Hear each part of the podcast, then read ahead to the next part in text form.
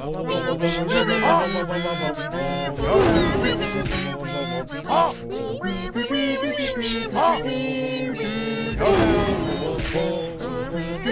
ัสดีค่ะ คุณผู้ฟังกลับมาพบกับรายการวิตามินไซส์ค่ะ อาหารเสริมความวิตในชีวิตประจำวันนะคะ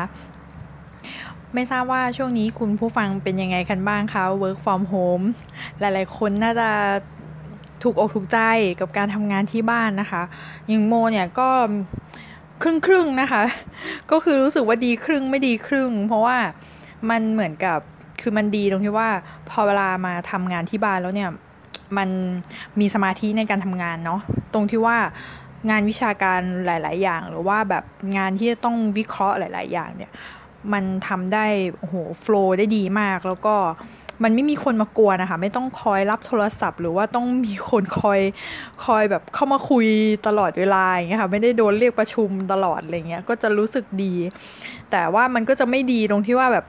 งานหลาย ๆ อย่างที่มันจะต้องทำที่เขาเรียกว่า มันต้องทำที่ที่ทำงานเท่านั้นนะคะ อย่างพวกงานเอกสารหลาย ๆ อย่างที่บางทีมันก็ไม่เดินไปไหนอย่างเงี้ยค่ะ งานประสานบางอย่าง ซึ่งมันต้องทำที่ที่ทำงานอย่างเงี้ยมันก็จะมีความลำบากนิดหนึ่งนะคะ แต่ว่าก็โอเคค่ะแบบอออนไลน์หลายๆการการทำงานออนไลน์เดี๋ยวนี้ก็รู้สึกว่ากลายเป็นเรื่องธรรมดาของคนไปแล้วนะคะ รู้สึกว่า โควิด -19 เองก็เปลี่ยนวิถีเปลี่ยนการทำงาน แล้วก็เรียกว่าเปลี่ยนสังคมเราไปเยอะเหมือนกันนะคะ คือเราทำอะไรหลาย ๆ อย่างออนไลน์มากขึ้น แล้วก็เราถูกบังคับให้เปลี่ยนเป็นการ เปลี่ยนแบบให้มาทำแบบออนไลน์อะค่ะ ทั้งการสอนออนไลน์ การทำงานออนไลน์ ทั้งๆทที่ก่อนหน้านี้คือถามว่ามันมีไหมคือมันก็มีนะ แต่ว่าเราก็จะไม่ค่อยทำกันถูกไหมคะ เพราะเราจะรู้สึกว่ามันไม่สะดวก แต่เพราะว่าพอมาเป็นเดี๋ยวนี้ก็คือเราถูกบังคับให้เปลี่ยนโดยสภาพโดยสภาวะที่จำเป็นนะคะ แต่พอเท่าที่สังเกตดูคือพอทุกคน อยู่ในภาวะแบบนี้ค่ะ กลายเป็นว่าเราก็มองเห็นข้อดีเนาะของการเรียนของการเรียนออนไลน์นะคะรวมถึงการทำงานออนไลน์ด้วยนะคะ ซึ่งมันทำให้ระบบหลาย ๆ อย่างมันมีการพัฒนาขึ้นด้วยนะ แล้วก็เขาเรียกว่ามันรองรับมากขึ้นนะคะเราก็คิดถึงอนาคตหลาย ๆ อย่างร่วมกันมากขึ้น ก็ถือว่าเป็นเรื่องที่ดีค่ะ ก็หลัก ๆ ตอนนี้นอกจากการทำงานออนไลน์แล้วหลาย ๆ คนน่าจะชอบการทำงานที่บ้านตรงที่ว่ามีเวลาพักผ่อนเนาะเราเพียงแต่ว่าเราต้องบริหารจัดการเวลาให้เป็น แล้วก็ต้องควบคุม ต้องคอนโทรลตัวเองให้ได้ คือบางคนวนเวียนอยู่กับแบบห้องครัวที่นอนอะไรอย่างเงี้ยหมาแมวอะไรทั้งหลายแหล่นะคะคือตรงนี้เราก็จะต้องคอนโทรลตัวเองให้ได้นิดหนึ่งนะคะ อันนี้ก็ต้องบอกตัวเองด้วยว่าเราจะแบบชอบวนเวียนหาที่นอนตลอดเวลา ก็ถือว่าเป็นเรื่องที่เราต้องปรับตัวนะคะ ช่วยกัน คราวนี้สำหรับเรื่องที่จะมาชวนคุณผู้ฟังพูดคุยในวันนี้นะคะ วันนี้โมจะพาคุณผู้ฟังไปคุยกันเรื่องหน้ากากอนามัยค่ะคุณผู้ฟัง คือจริงๆเนี่ยมันเกิดจากตัวโมเองนี่แหละค่ะว่า คือช่วงก่อนหน้านี้หาหน้ากากอนามัยค่อนข้างยากใช่ไหมคะ เราก็เลยอยากจะทำหน้ากากอนามัยเอง คราวนี้ก็ประสบปัญหาตรงที่ว่า เอ๊ะแล้วเราจะ ใช้ผ้าแบบไหน คือผ้าอะไรที่มันเอามาใช้ทำหน้ากากอนามัยได้อะค่ะ คุณผู้ฟังคือแบบมันเป็น question แรกของโมเลยนะที่ที่ตอนจะทำอะค่ะ คือก็คิดขึ้นมาก่อนเลยว่า เอ้ยเราจะเอาผ้าอะไรดีวะอะไรอย่างเงี้ยค่ะ คราวนี้ก่อนที่จะไปเลือกผ้าโมก็เลยคุยกับเพื่อนนะคะตอนมาคุยกับเพื่อนก็เลยมาดูกันก่อนว่า เอ๊ะแล้วแบบหน้ากากอนามัยอะมันต้องมีคุณสมบัติยังไงบ้าง เพื่อนโมก็ เออพอเราก็คุยคุยกันไปใช่ไหมคะว่าเออมันอย่างน้อยแหละ คือ สมมุติว่าเราจะทำหน้ากากอนามัยสามชั้น ที่แน่ๆเลยคือชั้นนอกสุดนี้คือต้องกันน้ำต้องกันของเหลวทุกอย่างอะค่ะ เพื่อไม่ให้ของเหลวจากคนอื่นอะค่ะมันมันเข้ามาในตัวเรา ลองคิดภาพเวลาคุณหมอเขาผ่าตัดนะคะ คุณผู้ฟังคือเผื่อเขามีเลือดอะไรกระเด็นออกมาเงี้ยคือมันต้องกันพวกของเหลวจากคนไข้เงี้ยเข้าไปในตัวของ คุณหมอนะคะ ดังนั้นชั้นนอกสุดเนี่ยจะต้องกันน้ำชั้นกลางเนี่ยเป็นชั้นของการกรองกรองแบบเชื้อโรค กรองฝุ่นใด ๆ ก็แล้วแต่ ซึ่งก็จะขึ้นอยู่กับคุณสมบัติของหน้ากากอนามัยนะคะ อย่างเช่นหน้ากากอนามัยบางประเภทเนี่ยเขาทำมาเพื่อ เพื่อใช้ทางการแพทย์ในการกรองเชื้อโรค แต่ในขณะที่หน้ากากอนามัยบางแบบเนี่ยทำขึ้นมาเพื่อกรองแบบพวกคาร์บอน พวกออไอระเหยพวกนี้ค่ะ คือมันก็จะมีคุณสมบัติที่แบบการตัวกรองนี้ก็จะอัพเลเวลขึ้นมาในอีกระดับหนึ่ง คือมันจะเป็นคนละแบบอะค่ะ ก็แล้วแต่ว่าเขาจะดีไซน์ออกมาสำหรับใช้งานแบบไหน อันนี้ก็คือเป็นชั้นกลาง คราวนี้ชั้นในสุดเนี่ย ชั้นในสุดเนี่ย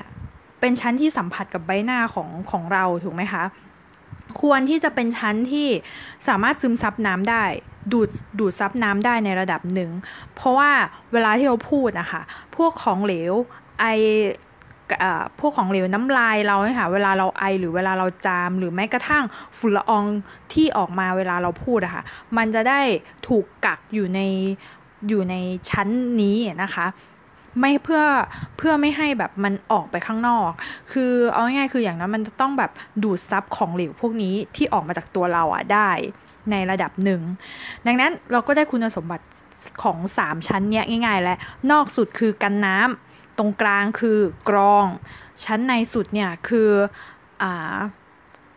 ดูดซับน้ำได้ในระดับหนึ่งแล้วก็อาจจะกรองได้ด้วยในระดับหนึ่งนะคะ ก็คือหลักๆ 3 อันนี้ คราวนี้พอแบบโมก็เลยเลยลองไปดูว่า เอ๊ะแล้วหน้ากากอนามัยของทางแพทย์พยาบาลเนี่ยค่ะเขาทำเขาทำมาจากส่วนประกอบของ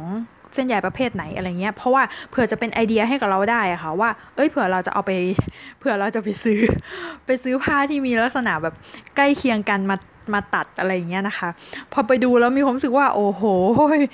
ไม่น่าจะมีขายอะค่ะ เพราะว่าคือคุณสมบัติของหน้ากากอนามัยทางการแพทย์อะค่ะเขาจะทำมาจากเส้นใย non woven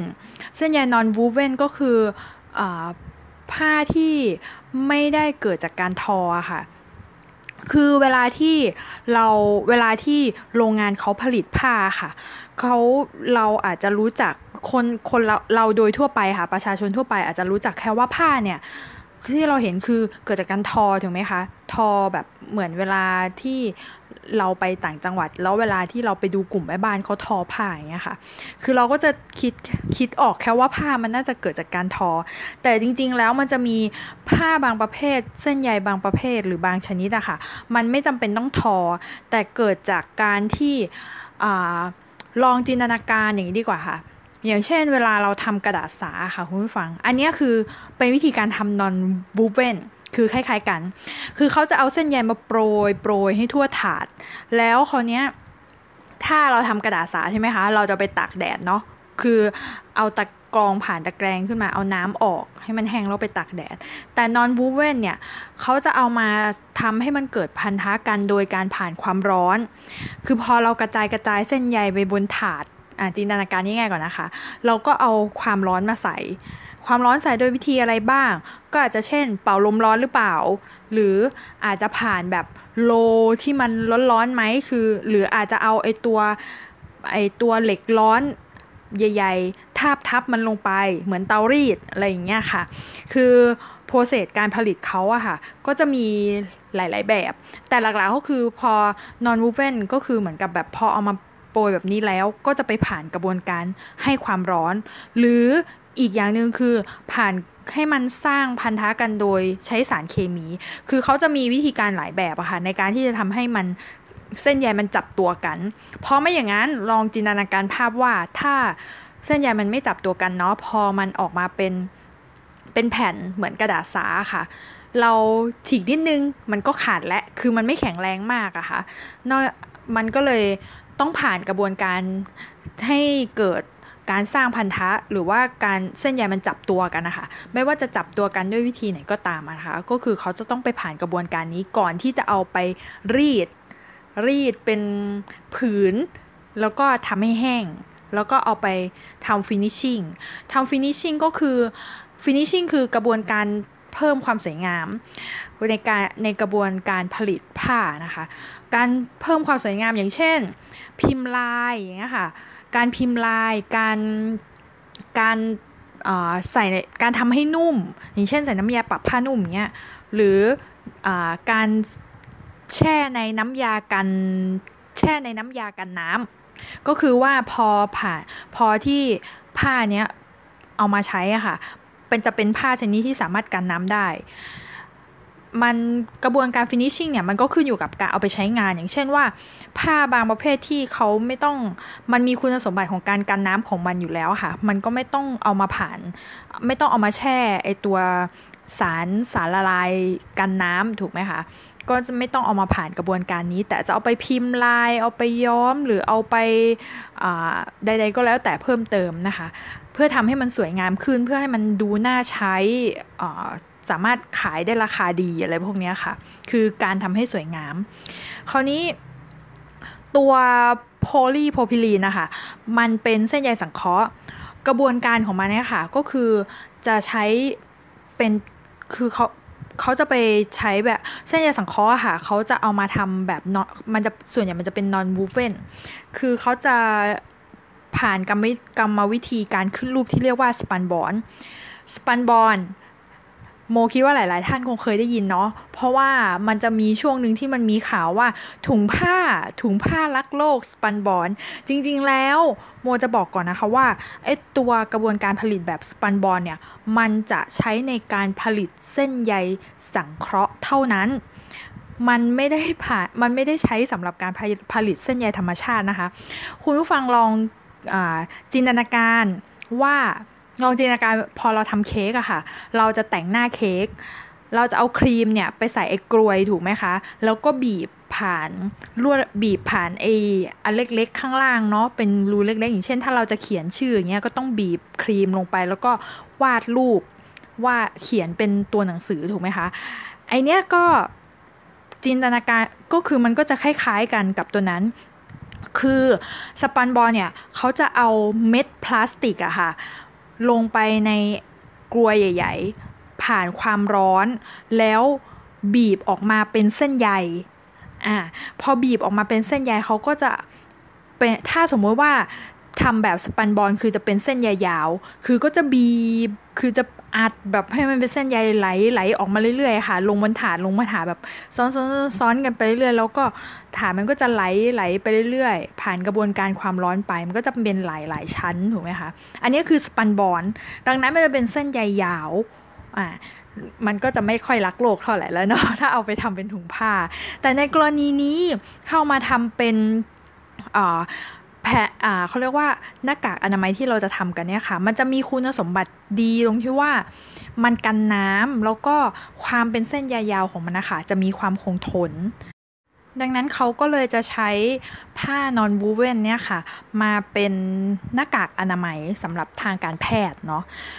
เขาเนี้ยชั้นนอกเนี่ยคือแน่นอนมันกันน้ำนอนวูเวนเนี่ยโอเคมากเลย เป็นแถมเป็นเส้นใยสังเคราะห์ด้วยเนาะเส้นใยสังเคราะห์แบบสปันบอนอ่า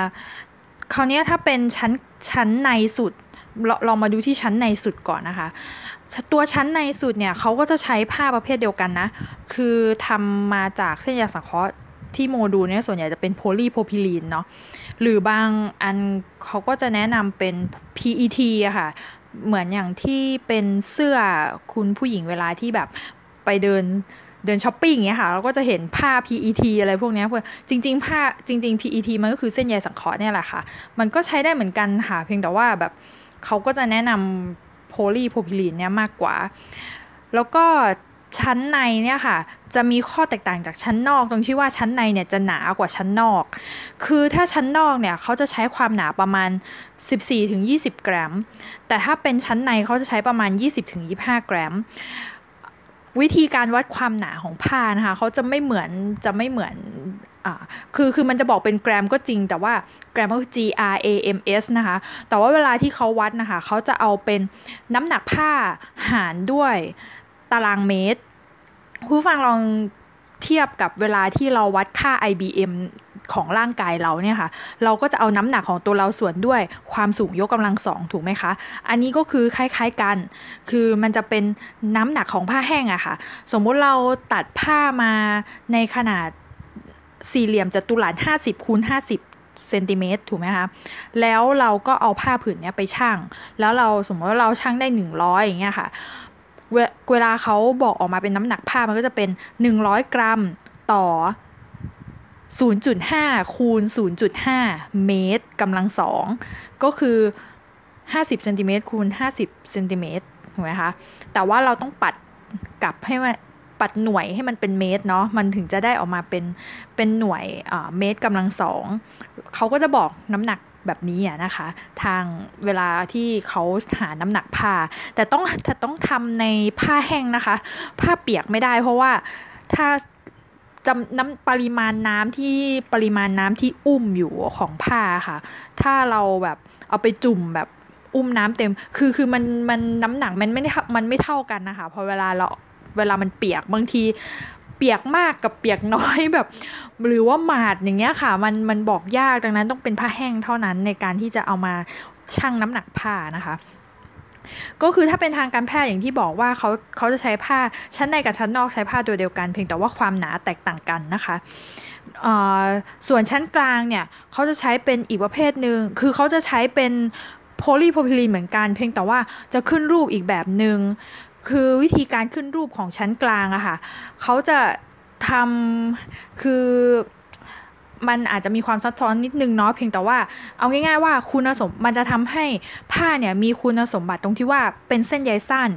เป็นเส้นใยสั้นแล้วเส้นใยมันมีขนาดเล็กมากอะค่ะ พอมันเล็กเล็กมากๆคุณผู้ฟังเวลาที่มันซ้อนซ้อนซ้อนซ้อนกันค่ะ ช่องว่างที่ที่มันที่มัน เกิดจากการที่ผ้ามันที่เส้นใยมันซ้อนกัน มันจะเล็กมากดังนั้นมันจะเหมือนกับว่าสามารถใช้เป็นตตัวกรองเชื้อโรคเนี่ยค่ะได้ดี ก็เลยเขาก็เลยเอามาทำเป็นชั้นกลาง เพราะว่าอย่างที่บอกว่าชั้นกลางคือชั้นของการกรองถูกไหมคะก็เลยออกมาเป็นหน้ากากอนามัยสำหรับสำหรับทางการแพทย์เนี่ยสามชั้นนะคะ คราวนี้มาดูของเราบ้างว่า เอ๊ะแล้วอย่างที่เราต้องการเนี่ย เราต้องการผ้าชั้นนอกที่มันแบบ มีคุณสมบัติกันน้ำมันมีผ้าประเภทไหนบ้างที่สามารถทำได้ จริงๆ ถ้าจะให้ดีที่สุดอย่างที่บอกว่าเป็น non woven non woven อาจจะไม่จำเป็นต้องเป็น polypropylene เหมือน อันนี้ก็ได้อาจจะเป็นอย่างอื่นก็ได้ เป็น PET ก็ได้อย่างเงี้ยค่ะ เป็นเอ่ออันนี้อาจจะชื่ออาจจะแบบมีความยากนิดนึง แล้วก็คุณผู้ฟังอาจจะไม่คุ้นเคยนะคะ แต่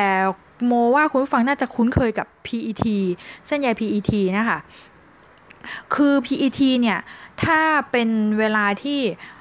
สาวๆ ไปซื้อเสื้อผ้าเนี่ยค่ะ มันจะมีทั้งแบบ มันจะมีทั้งส่วนใหญ่มันจะเป็นแบบทอ มันจะเป็นแบบ PET ที่เอามาขึ้นรูปแบบทอค่ะ คือเขาจะฉีดออกมาเป็นเส้นได้ก่อน แล้วเขาก็จะเอาเส้นได้นี้มาทออีกทีหนึ่งนะคะ หรือมันก็จะมีเป็น non woven ด้วย นะคะ เพื่ออย่างเช่นแบบเวลาเขาไปซื้อผ้ามาผืนใหญ่ๆอะค่ะมาตัดก็จะมีเป็น non woven นี่เหมือนกัน ก็สามารถใช้ได้เหมือนกันนะคะ PET หรืออีกอย่างหนึง่ง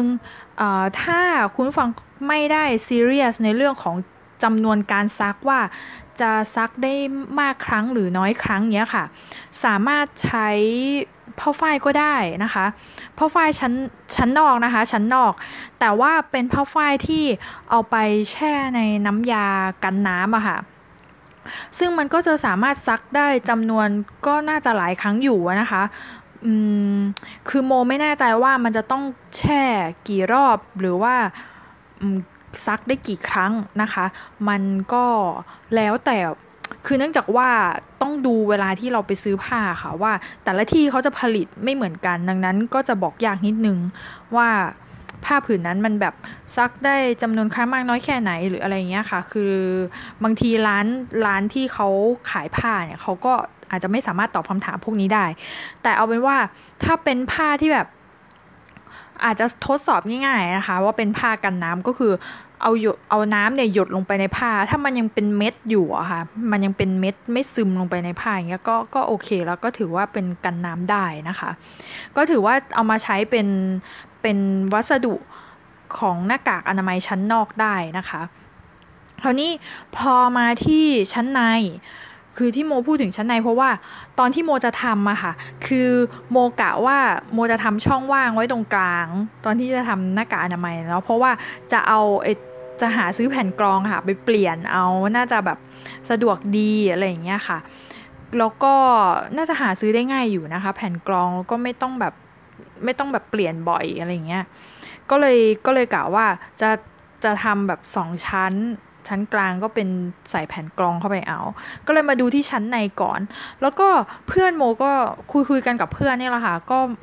มาถามว่า เอ๊ะแล้วแบบเออจะใช้ผ้าตัวนี้ดีไหมอย่างก็คือผ้าฝ้าย เพราะว่าออย่างที่บอกว่าก็มีหลาย ๆ แห่งแนะนำว่าควรใช้ผ้าสาลูอะไรเงี้ยใช่ไหมคะ ผ้าสาลูเนี่ยจริง ๆ ก็คือผ้าฝ้ายนะคะ คุณผู้ฟัง มันก็เป็นผ้าฝ้ายที่เอามาขึ้นรูปแบบทอเนี่ยแหละค่ะ เพราะว่าถ้าเป็นเส้นใยธรรมชาติส่วนใหญ่เขาจะใช้วิธีการทอ ทอแน่น ทอ ทอแน่นไม่แน่นนะก็คือแล้วแต่แต่ละที่นะคะ แต่คราวนี้โมก็เลยบอกเพื่อนว่า คืออันนี้เป็นความเห็นส่วนตัวของโมล้วนๆนะนะคะ ว่า คือถ้าจะใช้ผ้าฝ้ายเราต้องคิดถึงว่าผ้าฝ้ายเนี่ยมันเป็นเส้นใยสั้น คือผ้าที่อยู่ชั้นในอะค่ะคุณฟังเรา มันจะสัมผัสกับใบหน้าเราสัมผัสกับรูจมูกเรา แล้วเราต้องสูดลมหายใจ เอาอะไรก็ไม่รู้ที่ที่แบบอยู่ใกล้ชิดกับจมูกเรามากที่สุดอะค่ะเข้าไปในร่างกายของเรานอกจากตัวนอกจากอากาศหรือออกซิเจน ดังนั้นตัวเส้นใยอะค่ะที่ มันจะเอามาใช้ทำชั้นผ้าชั้นในอะค่ะ มันจะต้องไม่ใช่เส้นใยสั้น เพราะว่าถ้าเส้นใยสั้นคุณผู้ฟังลองคิดอะว่าผ้าฝ้ายมันเป็นขุยอะแล้วเราสูดเอาขุยเข้าไปสู่ร่างกายตลอดเวลา คือมันน่าจะไม่ได้ดีกับสภาพร่างกายเราสักเท่าไหร่ ถ้าแบบลงไปอยู่ในปอดเราค่ะ ดังนั้นสิ่งที่จะต้องระวังก็คือว่าในการเลือกผ้าค่ะ จะต้องเลือกผ้าที่ไม่เป็นขุยง่าย เอาเอาแบบ เบสิกง่ายๆเลยนะคะ ต้องเป็นผ้าที่ไม่เป็นขุยง่าย ถ้าก็คืออันนี้คือวิธีการสังเกตง่ายๆเนาะแต่ถ้าให้พูดกันเชิงลึกขึ้นไปอีกก็คือจะต้องเป็นไม่ใช่ผ้าเส้นใยสั้น ต้องเป็นเส้นใยยาวนะคะ ดังนั้นส่วนตัวโมก็เลยมองว่าเออผ้าฝ้ายเนี่ยอาจจะยังไม่เหมาะนะ ถ้าจะใช้ผ้าฝ้ายร้อยเปอร์เซ็นต์เนี่ยไม่ไม่น่าจะได้เท่าไหร่เนาะคราวนี้ก็เลยมีมีหลาย ๆ คนก็แบบเขาเรียกว่าอะไรอะ่ะ ก็คือพูดคุยกันก็คือคอมเมนต์กันมานะคะว่ามันควรจะเป็นแบบไหนดีอะไรเงี้ยแต่ที่แน่ๆคือ เราก็คุยกันว่าไม่น่าจะเป็นผ้าฝ้ายแน่นอน เพราะว่าไม่น่าจะดีกับสุขภาพ ควรจะเป็น PET ไหม PET ก็น่าจะได้นะ แต่ว่าใช้เป็นตัวไมโครไฟเบอร์อะไรพวกนี้ค่ะ เพราะว่าตัว PET เองก็คือเวลาเขาขึ้นเวลาเขา เขาเอามาทำเป็นเส้นได้ค่ะ มันก็จะเป็นเส้นได้ยาวอยู่ ซึ่งก็น่าจะ work microfiber ก็กันนะก็เขาเรียกว่าดูดซับน้ำได้ดีในระดับหนึ่งเลยนะคะ หรืออีกอย่างหนึ่งอาจจะเป็นตัวเส้นใยผสม สมมติว่าถ้าเราถ้าเราแบบยังอยากใช้ฝ้ายอยู่อย่างเงี้ยค่ะ อาจจะเปลี่ยนมาเป็นเส้นใยผสมก็ได้คือฝ้ายผ้า cotton ผสม PET ก็ได้ อย่างเงี้ยค่ะ แล้วเอาไปเคลือบด้วย antibacteria อะไรพวกนี้ค่ะ ก็คือก็น่าจะ work เหมือนกัน หรืออคือจริงๆความเห็นโมอะโมก็โมก็เห็นด้วยกับ PET ผสมฝ้ายหรือคืออาจจะไม่ใช่ PET นะคะ อาจจะเป็นผ้าเส้นใยสังเคราะห์อันอื่นผสมฝ้ายก็ได้นะคะ แต่ว่าไม่ควรที่จะใช้ฝ้ายร้อยเปอร์เซ็นเพราะว่ามันมันไม่ค่อยดีกับสุขภาพ แต่ค่ะคราวนี้ยก็เลยย้อนเพื่อนก็เลยย้อนถามโมกลับมาว่าอ่าแล้วอย่างนี้ทำไมเขาแนะนำผ้ามัสลิน ผ้ามัสลินซึ่งเป็นผ้าฝ้ายนะคะ โมเลยมองว่ามันอาจจะเป็นเขาอาจจะมองที่คุณสมบัติของการกรองเชื้อแบคทีเรียค่ะ เพราะว่า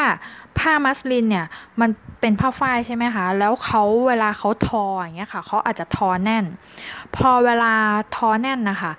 ตัวช่องว่างระหว่างเส้นใยค่ะ มันจะน้อย เวลาที่เราเอามาส่องกับกล้องจุลทรรศน์อะถ้าเทียบกันกับตัวผ้าชนิดอื่นนะคะ มันก็เลยอาจจะเขาเรียกว่ามีประสิทธิภาพในการกรองเชื้อโรคพวกนี้มากกว่า แต่ในในในมุมกลับกันเนี่ย มันอาจจะเป็นในมุมกลับกันนะคะ ความที่มันเป็นเส้นใยสั้นนะคะ มันก็ต้องระวังในเรื่องของ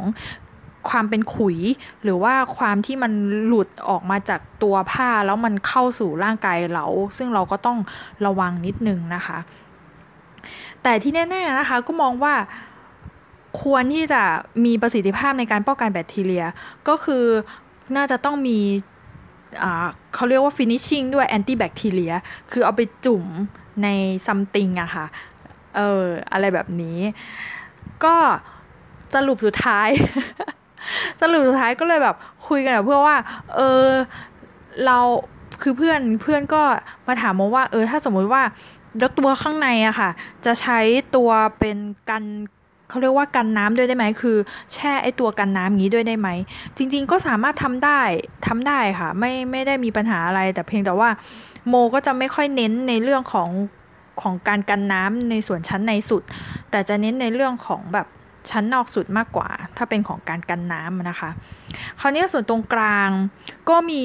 แบบประมาณว่ามีปัญหาว่าพอแบบพอจะทำอะคือโมก็ไม่รู้ว่าจะไปซื้อตัวกรองมาจากไหน คือไอ้ตัวแผ่นกรองมันะคะ แล้วเราก็ไม่รู้ว่าประสิทธิภาพของตัวแผ่นกรองนั้นมันจะมันจะกี่เปอร์เซ็นต์คือมากน้อยสักเท่าไหร่มันจะใช้ได้มากไหมโมก็เลยคิดว่าเอาจริงอะค่ะคือเราไม่ได้ใช้ถึงขั้นแบบ จะต้องกรองได้ร้อยเปอร์เซ็นคือหมายถึงว่า อืม คือเราอะต้องการแค่ว่าไม่ให้ไม่ให้ของเหลวของไม่ให้ของเหลวหรือฝุ่นละอองจากภายนอกอะค่ะ มันเข้ามาในร่างกายเรา แล้วไม่ให้จากเราอะค่ะ ออกไปหาคนอื่น ก็เลยมองว่า ตัวชั้นในอะค่ะ จริงๆ ใช้เป็นผ้าใช้เป็นผ้าชั้นนอกสองชั้นก็ได้ตรงกลางค่ะ หรือชั้นในสองชั้นก็ได้ คือแล้วแต่ความชอบของแต่ละคนเลยนะคะ แต่คราวนี้พอมาลองดูดีๆนะคะ คุณผู้ฟัง ถ้าคุณผู้ฟังเย็บผ้าสามชั้น โมบอกเลยว่ามันหายใจลำบาก คือมันคือคือมันมันกรองได้หลายชั้นก็จริงนะคะ แต่ว่า ถ้าผ้ามันจะถ้าผ้ามันหนาเกินไปค่ะ มันก็จะหายใจลำบาก แล้วก็สองชั้นเนี่ยก็กำลังดีแล้วอะนะคะ คืออันนี้คือจริงๆ ค่ะ อันนี้แล้วแต่เซนส์ของแต่ละคนเลยว่าแต่ละคนนะคะชอบแบบไหน บางคนชอบที่เป็นผ้าสาลูก็คือแล้วแต่สะดวกเลยนะคะ ก็อย่างไรก็แล้วแต่โมก็มาเขาเรียกว่าเล่าสู่กันฟังนะคะ คุณผู้ฟังว่า จริง ๆ แล้วประสิทธิภาพของหน้ากากอนามัยอะค่ะที่เราใช้ประชาชนทั่วไปอย่างเราใช้ทั่วไปอะค่ะ คือมันไม่จำเป็นต้องเป็นถึงขั้นแบบใช้ non woven แบบเหมือนที่ทางการแพทย์ใช้ แต่ว่าเอาใช้สำหรับที่เราป้องกันคือ concept ทั่วไปก็คือป้องกันของเหลวจากร่างกายเราอะค่ะ ไปสู่คนอื่นแล้วก็ป้องกันจากของคนอื่นอะค่ะเข้ามาสู่เข้ามาสู่ร่างกายเรา อันนี้คือ concept ทั่วไปเลยนะคะ ดังนั้นตอนนี้อย่างที่เราเห็นที่เขาขายกันเยอะๆอย่างเงี้ยค่ะจริงๆจริง ๆ ก็สามารถใช้ได้หมดนะคะนอกจากว่าไอ้ผ้าที่มันเป็นตาข่ายอะค่ะ อันเนี้ยคือไม่ไม่แนะนำเลยจริง ๆ อันไหนที่มันเป็นตาข่ายอะค่ะไม่ไม่เหมาะเป็นอย่างยิ่งนะคะ แต่ว่าถ้าเป็นแบบผ้าที่เป็น ผ้าที่เป็นทั่วๆไปที่คุณฟังลองไปจับดูก็ได้ค่ะ ว่าเราอันไหนที่มันลื่นๆหน่อยเงี้ยค่ะ ชั้นนอกลื่นๆหน่อย อันเนี้ยก็ก็คือน่าจะโอเคสำหรับการที่เป็นกันน้ำนะคะ ข้างในเนี่ยก็ถ้าสมมติว่าใช้ผ้าผืนเดียวกันจริง ๆ ก็คือใช้ได้เหมือนกัน เพียงแต่ว่าอาจจะไม่สะดวกกับคนที่เหงื่อออกเยอะอะไรอย่างเงี้ยนะคะ คือแล้วแต่แล้วแต่ความชอบของแต่ละคน หรือถ้า ใครทำเองนะคะ มีโอกาสที่จะเลือกผ้าเองเนี่ยค่ะ ก็คือเลือกตามคุณสมบัติคอนเซปต์หลักๆ ของแต่ละชั้นก็ได้ คือชั้นนอกสุดคือกันน้ำ ชั้นตรงกลางคือการกรอง กรองเชื้อโรค กรองฝุ่นต่างๆ และชั้นในสุดก็คืออเป็นแอนตี้แบคทีเรียแล้วก็ดูดซับน้ำได้ดีนะคะ 3 ชั้นค่ะง่าย เราจะได้ไม่ต้องไปควานหาซื้อหน้ากากอนามัยกัน ด้วยราคาที่สูงริบลิ่วนะคะ แล้วก็อีกอย่างหนึ่งนะคะที่อาจจะต้องมาแชร์แชร์กันเดี๋ยวเดี๋ยวมีโอกาสในครั้งต่อไปดีกว่าค่ะ เพราะว่าอันนี้มันก็เกือบจะครึ่งชั่วโมงแล้ว ก็คือในเรื่องของแอลกอฮอล์เจลล้างมือพวกนี้นะคะ เดี๋ยวไว้รอบหน้า เดี๋ยวเราจะมาคุยเรื่องเจลล้างมือและแอลกอฮอล์กันนะคะ ขอขอบคุณคุณผู้ฟังที่ติดตามรายการวิตามินไซส์ค่ะสำหรับคุณผู้ฟังที่อยากรับฟังตอนอื่นๆนะคะ สามารถติดตามได้ผ่านทาง SoundCloud Podcast Podbean และ Spotify นะคะsearch หา Vitamin Sci ได้ที่ช่อง Infinity Podcast ได้เลยนะคะสำหรับวันนี้ Vitamin Sci bye bye ค่ะ